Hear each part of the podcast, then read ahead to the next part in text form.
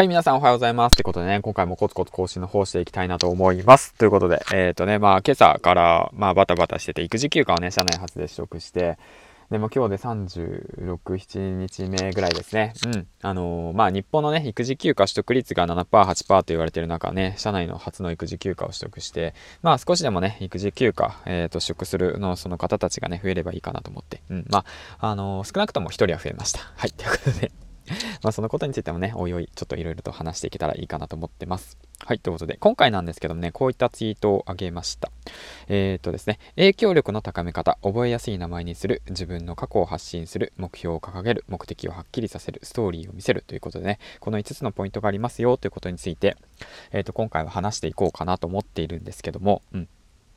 あのね、やっぱ、あのー、皆さんね、影響力っていうものをね、高めようとコツコツとやってるわけなんですけども、まあ、この5つのポイントがね、まあ、重要なのかなと改めて思っていて、うん、で、まあ、発信していく中ではですよ、うん、一つずつ言っていきたいなと思います。覚えやすい名前にする。まあ、これはもうほんとね、あの、読んで字のごとく。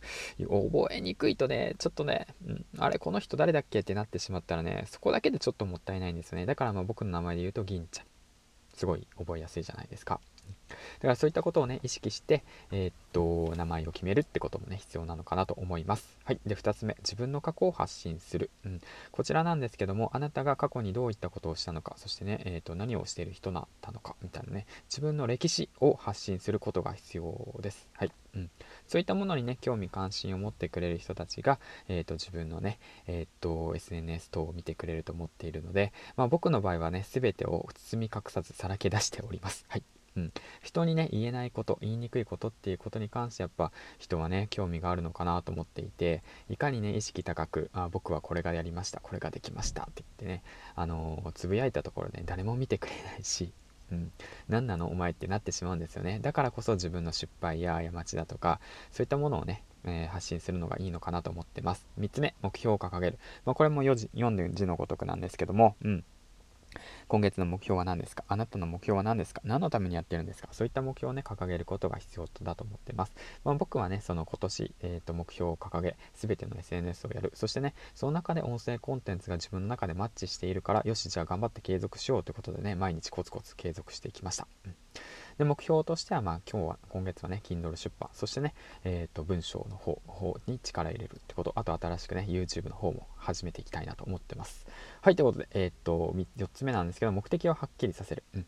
こちらもね、あのー、あなたが何のために SNS をやってるのか、何のために情報発信をしているのかっていう目的がね、はっきりしなくちゃいけません。うん。まあ僕の場合なんですけども、まあ工場勤務から脱出したい。そしてね、えっ、ー、と、自分の力で稼ぐ能力を身につけたい。まあそういったものですよね。うん。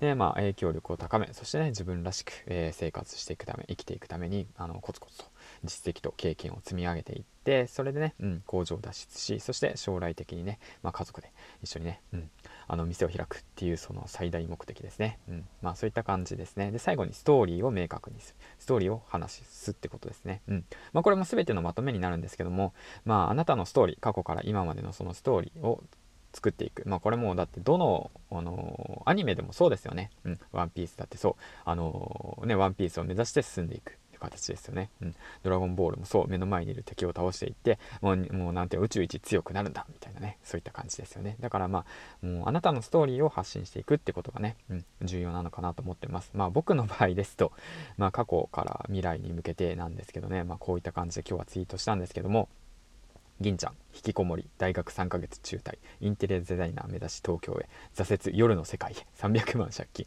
ギャンブル依存出来婚手取り19万。コロナで会社が倒産の危機。ピンチはチャンス社内初の育種休取得2020年。全ての SNS をはじめ工場脱出へ向けてただいま奮闘中。稼いで金額2500円。YouTube 始めます。みたいなね。うん。うん、どうなんでしょうか？ということなんですけども、うん、まあこういったものもね、すべて、えっ、ー、と、挑戦、チャレンジしながら、えっ、ー、と、改革していきたいなと思ってます。はい、ということでね、まあ今回なんですけども、うん、あの、影響力の高め方ということで、1から、え、ー、と、5つ、ポイントの方を上げていきました。うん、というわけでね、えっ、と、そういったことを意識して、あの、発信していくことをね、えっと、まあ自分にも言えることなので、うん、こういったことをね、しっかりと考えながら、えっとね、あの、ストーリー、うん、ストーリーをね、えーと、見せていきたいなと思います。うん、そしてね、やっぱこのラジオのコンセプトであるあの明るく楽しくポジティブに、そして、ね、チャレンジ精神、うん、というものをね、えーと、皆さんが、えー、少しでも伝わってくれればいいかなと思ってます。はい、ということで最後までご視聴ありがとうございました。銀ちゃんでした。えっ、ー、とね、今日12時半から、えっ、と、かりつめさんとコラボの方をします。もし興味があれば、えっ、とね、ぜひ遊びに来てください。はい、ということで次回の放送でお会いしましょう。銀ちゃんでした。バイバーイ